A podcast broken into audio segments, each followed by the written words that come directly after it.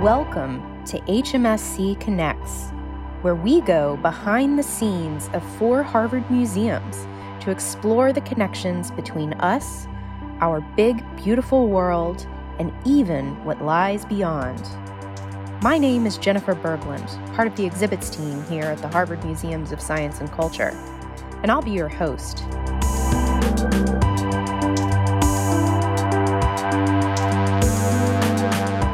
Today, I'm speaking with Elizabeth Lunbeck, a historian of gender as well as the psychological sciences, including psychoanalysis and psychiatry.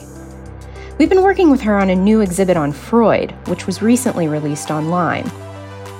I'm talking with her today about that work, as well as her other fascinating insight into narcissism in politics and the recent shift in psychotherapy to the virtual space caused by the pandemic. Here she is. Elizabeth Lunbeck, welcome to the show. Well, thanks for having me. I'm pleased to be with you. You have spent years studying narcissism, something you started investigating long before it began dominating the headlines four years ago. What about the topic first interested you, and describe how it's changed or influenced American culture since the 2016 election? So, I first became interested in narcissism when I wrote my first book. Um, because a category that was of interest to me when writing about psychiatry was the category of psychopathic personality. So we're all familiar now with the term psychopath and sociopath this term was brought into professional discourse into psychiatry in the late 19th, early 20th century as a way to describe people who, as it was said, didn't fit the normal categories of disease. Like they could be excessively problematic, but also really successful. Narcissism, like psychopathic personality, is what's called a personality disorder. It was a kind of leftover category from my first book, and my first teaching job was at the University of Rochester, where Christopher Lasch taught. He was a colleague of mine, and he wrote a very influential book in 1978, published in 1978, called The Culture of Narcissism. I was very interested in this category, both within psychiatry and psychoanalysis and in the larger culture. It's a really hard category to take the measure of. Narcissism, the term as it's used, encompasses what we consider to be some of the worst human qualities the tendency to devalue people, to destroy them, to be full of rage, and so on. So, sort of major sins, as well as it can encompass, describe, account for some of our better qualities to put an evaluative matrix over it. I think you have to have a, a concept of healthy narcissism or self esteem to account for ambition, drive to accomplish something in the world, to do good in the world. If you don't have enough self feeling, you don't have the wherewithal to go out and put yourself out there in the world. So it encompasses both ends of the kind of spectrum of human behavior. And that is incredibly confusing. Yeah. Yeah. So you're saying like all of us, hopefully, to some extent, have a little bit of it, you know, yeah. and that we have drive and self esteem to accomplish things in our lives. Right. So narcissism, as well as referring to what is in the psychiatrist DSM, Diagnostic and Statistical Manual, as a disease category of narcissistic personality disorder, it also refers to a quantity of self feeling roughly to self esteem. So we all know or the culture tells us that it's okay to have some self esteem, that we need self esteem to feel good about ourselves and to be able to accomplish anything, to get out of bed in the morning. So, narcissism is both a quantity of self feeling that is kind of neutral and a disease category that is widely condemned. So, it's very confusing in that way. And it goes to the heart of questions about who we are. Like, are we at base selfish, envious, self referential, self centered people? Or are we altruistic, capable of doing good in the world, of caring about our fellow creatures?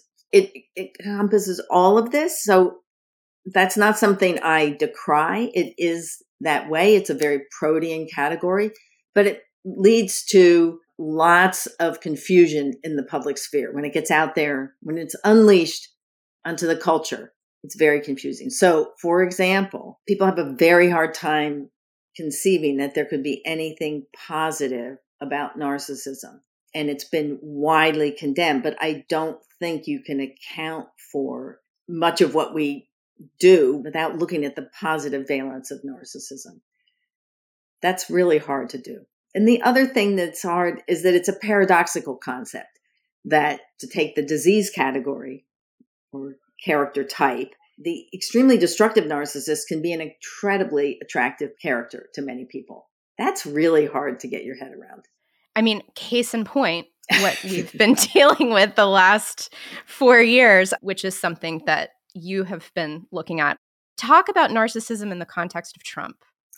Okay, so first to be clear, I'm not diagnosing him in a kind of clinical sense, but he does conform, as many have pointed out, to all the descriptive categorizations in the DSM, the Diagnostic and Statistical Manual. And he conforms in a psychoanalytic sense to what we, if we met someone like this, we would say narcissistic personality. So just to be clear on that. I think if we look at the last couple days and what's happened with the impeachment, the submissiveness of certain Republicans to Trump, even though he lost the election, he lost Georgia for the Republicans. He's not a winner, but yet certain people are caught in his grip still. So how do you account for that? Now I'm not there's lots of political considerations and so on. I'm only talking about the psychological, the kind of extreme submissiveness to someone who is so destructive is a problem worth thinking about. So let's go back. Why was Trump, why is Trump so attractive? Is a question that I think narcissism can help illuminate. I think he has both the positive and the negative, the sort of deficits and the capabilities in a very narcissistic character. I actually think he has many gifts. I don't want to be misunderstood. I think he has many political gifts. I am not a supporter by any means, but he is, to those who fall under his spells, an incredibly compelling, charismatic politician. He has a very strong following. Now we'll see how it plays out. We can't predict the future. And if he doesn't have an organization, if he doesn't have the office of the presidency, which surrounds him with the pertinences of state, if he doesn't have that, will the 74 million stay with him? We don't know that. That said, he came to us from a, being a television celebrity. He has a kind of aura, a glitter that many people find irresistible. But it's not just that. I think to go to the more negative qualities that also, I think, constitute some of his appeal. We're all aware, we've seen people interviewed saying, Trump says what I can't say, or he says what I feel.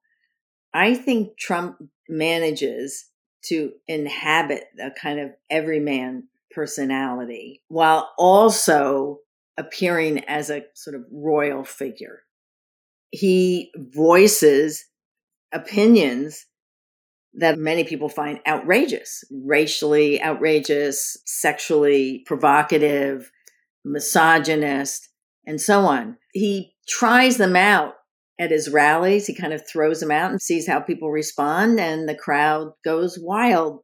So he's voicing what, in a psychoanalytic sense, would be called primitive that is, early, unfiltered opinions sentiments that many people feel, but have learned to not either acknowledge or voice.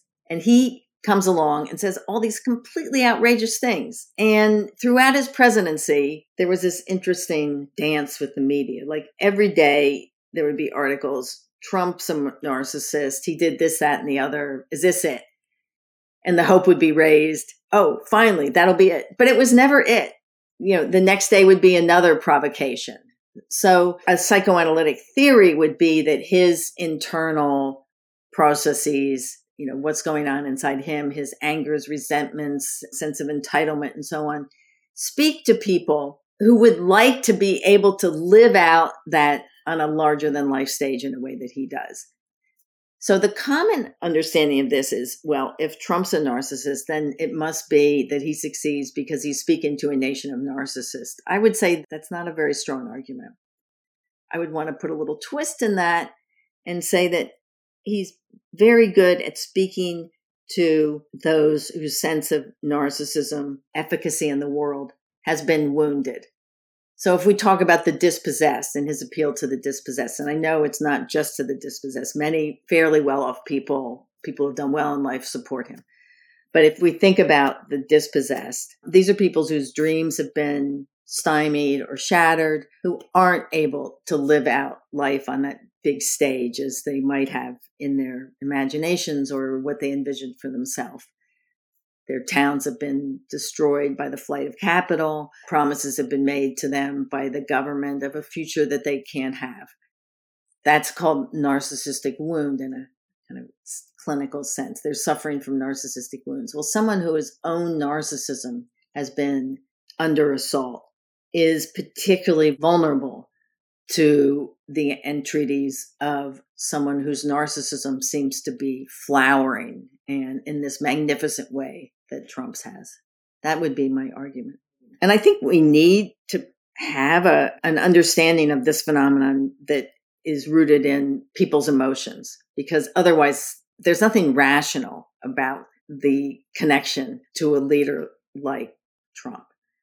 There's been a lot of work done on narcissistic leaders in the world of business and their appeal, but also their danger you know, so we have two realms, sort of the political realm, the realm of leadership in the corporate world, in which this figure, the narcissist, is particularly attractive, but also very dangerous.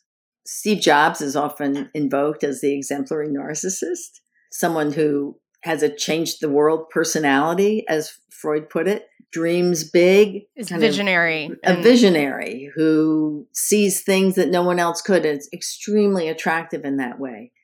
But there's mountains of evidence that he didn't treat subordinates very well. He lashed out at people, so very full of rage, destructive, those those sort of negative narcissistic traits. Now in his case, it's likely that the more destructive elements will be forgotten because he created a wildly successful company as well as products that we all use. So, my guess is that over time, the negative aspects of his personality will recede.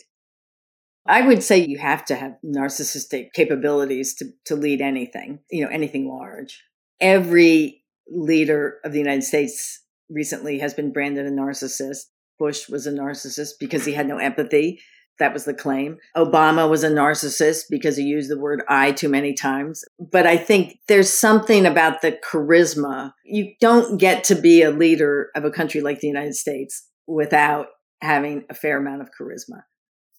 Bill Clinton had charisma in spades, I would say. And he sort of performed empathic relationships constantly he would say, you know, I feel your pain. That was kind of like a signature line of his. So very empathic. So I think narcissism in the business world, it is seen as necessary, kind of the sine qua non of leading a company.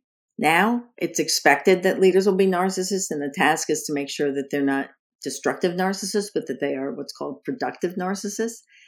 And I think to harbor the ambition and to act on it, to rise to the level of president of the United States, you have to have some measure of narcissism. Even Joe Biden, even though he presents himself as sort of no nonsense, straightforward, you know, he's a politician. He knows how to play to the crowd. I don't see destructive narcissism in him, but I'm just going on what I read in the papers and no specific diagnostic claims being made here. But you have to have a certain sense of mission, of kind of the historical moment, being there to kind of gather up in your person the wishes and dreams and desires of a people to lead, to rise to the level of leader. And I think any political leader who is successful has to have that. And I think it's a capability. I think it's a real capability. I mean, there's something about usually man, man and moment, sort of being there at the right moment, but it's not just luck. People who have no charisma, which is, by the way, a, a relational quality. It's not something you have. It's your ability to convince others that there's something special about you. You, know, you can take courses in how to increase your charisma. I haven't seen courses in how to increase your narcissistic quotient, but this um, maybe they're out there. Maybe some entrepreneur will come up with them, but you know there is something in this indefinable quality of charisma. It is not just a personal quality; it is a capability that allows you to speak, to connect in a very direct way to followers. Because there's no leader without followers.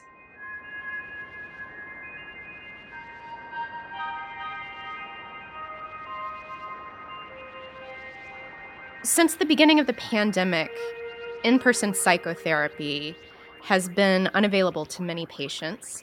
So, psychiatrists have begun seeing patients virtually. How did this overnight shift change psychotherapy? And do you think that change will last? Those are great questions. Um, yeah, it's been absolutely striking how quickly the pivot happened. So everything shut down around March 15th in 2020. And within, I don't know, a month maybe, or even less, psychotherapy went online through Zoom or other platforms or back to talking on the phone.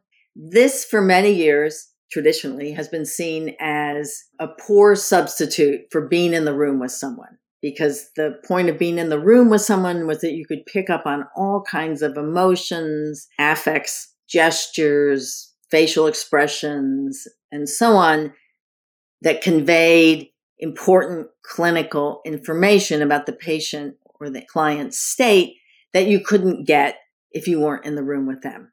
Well, once it became no longer possible to be in the room, people pivoted very quickly of necessity. But now there's an interesting argument going on about whether this will last and about whether there are not, in fact, advantages to not being in the room, such as, you know, I've heard clinicians talking about being able to see the patient in their natural setting, in their home, in their bedroom. The downside of that is some have had to see patients hiding in their bathrooms or in their closets when they can't get privacy that's necessary. Or for just in practical terms, you don't have to get in your car or get on the subway to get to your appointment. You just log on. So it's a big time saver. Some people miss the kind of transition of the ritual of getting to the office and leaving the office as kind of spaces to enter a different space. As virtual psychotherapy very quickly replaced in person psychotherapy, it suddenly became the new norm and all the talk about it being a second class form of relationship seemed to drop away. So this is very interesting because for, I don't know, 100 years, the in person has been seen as the gold standard. And that's no longer the case. So will it last? I don't know. My guess, and maybe I'm just an optimist about people's relational desires and capabilities, is that people will want to see each other once restraints are lifted. And that includes many people might want to see their therapist in person. Those who suffer from social anxiety or are very isolated emotionally might prefer the lesser barrier that virtual psychotherapy is organized around. So it might be easier to connect through the safety of a screen for some people than it was to actually get out and go to an office but we won't know until it actually happens how things will shake out. So there's a lot of futurology about what's going to happen, not just about psychotherapy, but will people want to go back to the office and so on? But no one can predict the future reliably. People are charging a lot of money and making a lot of money predicting the future.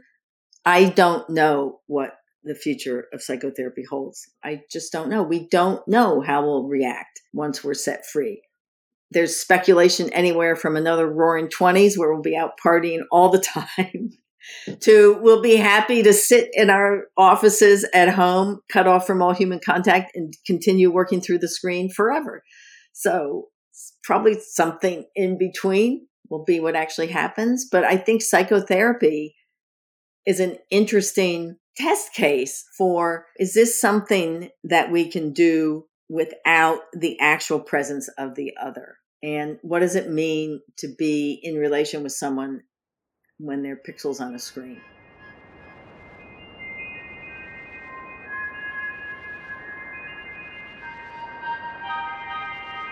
So, you've been working with us on a new online exhibit about Freud. Explain the concept behind the exhibit and the significance of visual representation in Freud's work. So, the concept behind the exhibit is to look at drawings, representations made by Freud and some by others in the history of psychoanalysis, and to gather together some material to actually focus on that dimension of Freud's entire opus. We had to switch, obviously, to going online with the pandemic hitting, we the exhibit was originally planned to be an actual exhibit in a museum. that won't happen. That said, there have been, thanks to some of the work done by the museum staff, there are some advantages to doing it this way in that we have a number of interactive images that probably would not have been developed in this way for an actual exhibit that you went to walking on your two feet and so on. So that's been a really pleasant surprise, some beautiful work done by the museum people. Just wonderful.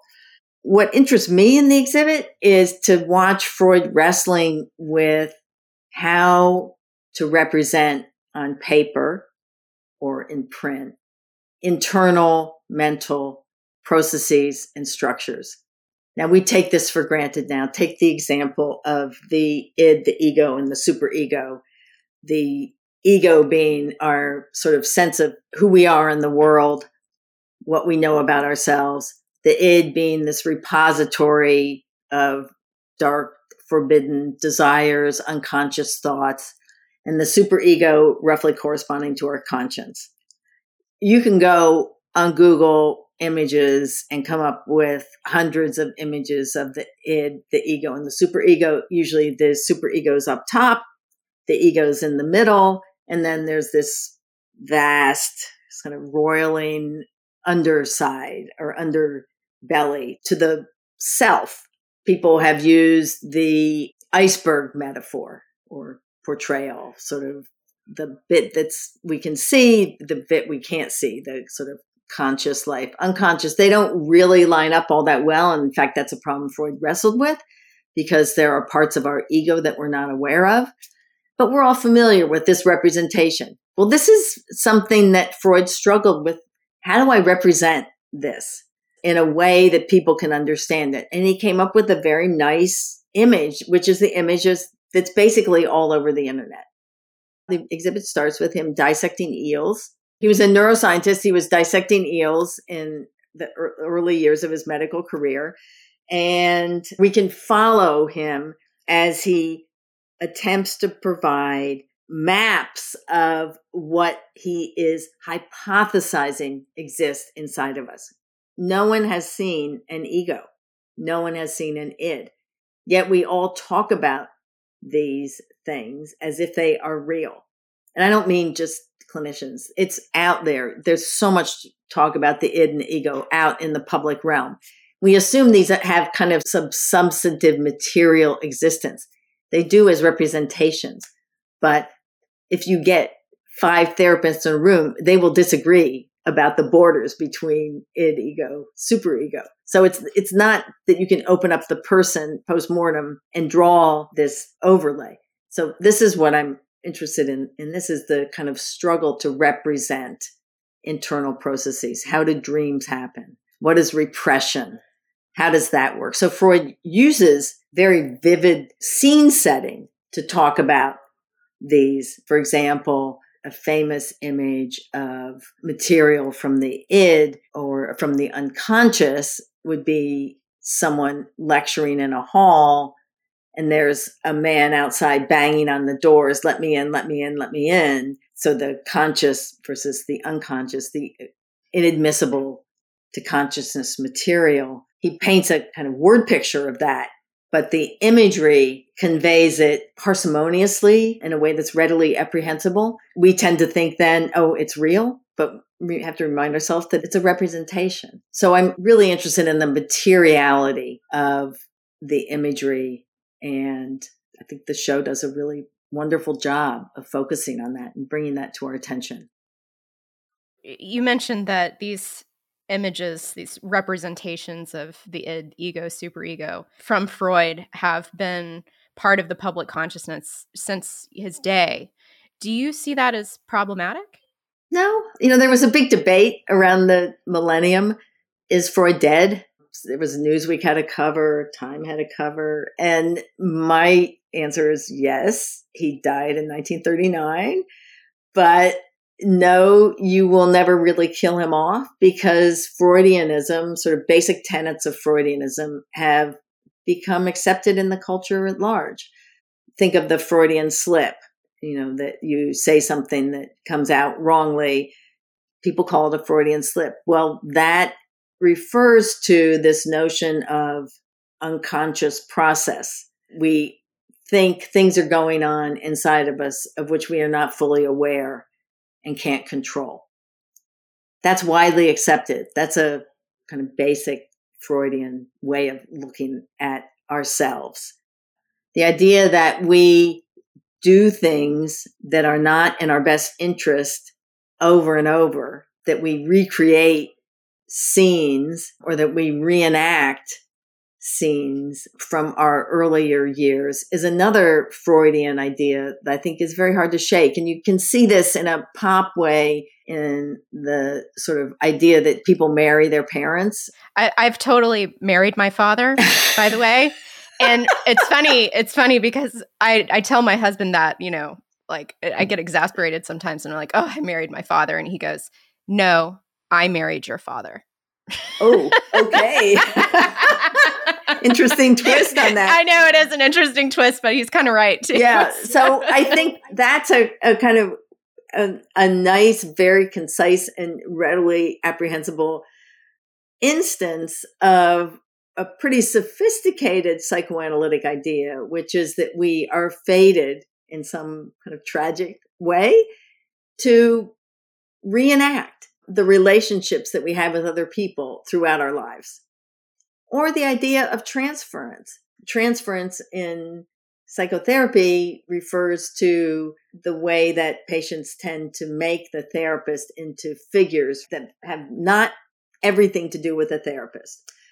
That idea is pretty much, you can see it in kind of pop agony aunt columns. So I meet this new person, I find myself treating them this way.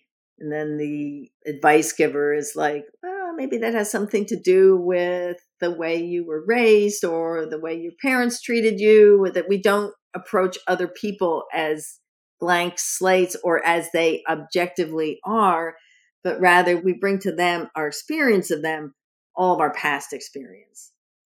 And so the sense, I don't know if people have felt it, but sometimes of deja vu, I've met this person before. So there's many roughly Freudian or psychoanalytic, I would say, ideas out there in the culture that are pretty useful for ways of understanding our experience.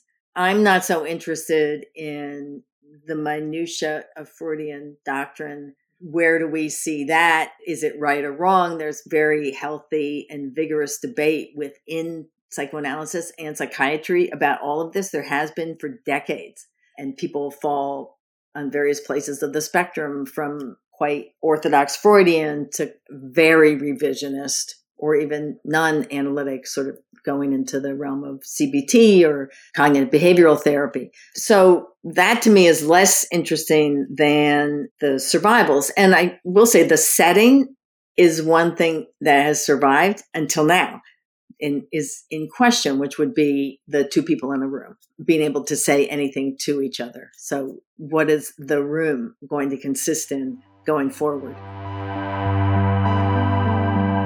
Elizabeth Lunbeck, thank you so much for being here. This has been fascinating. Well, thank you, Jenny. It's been a great conversation, and I really enjoyed the opportunity.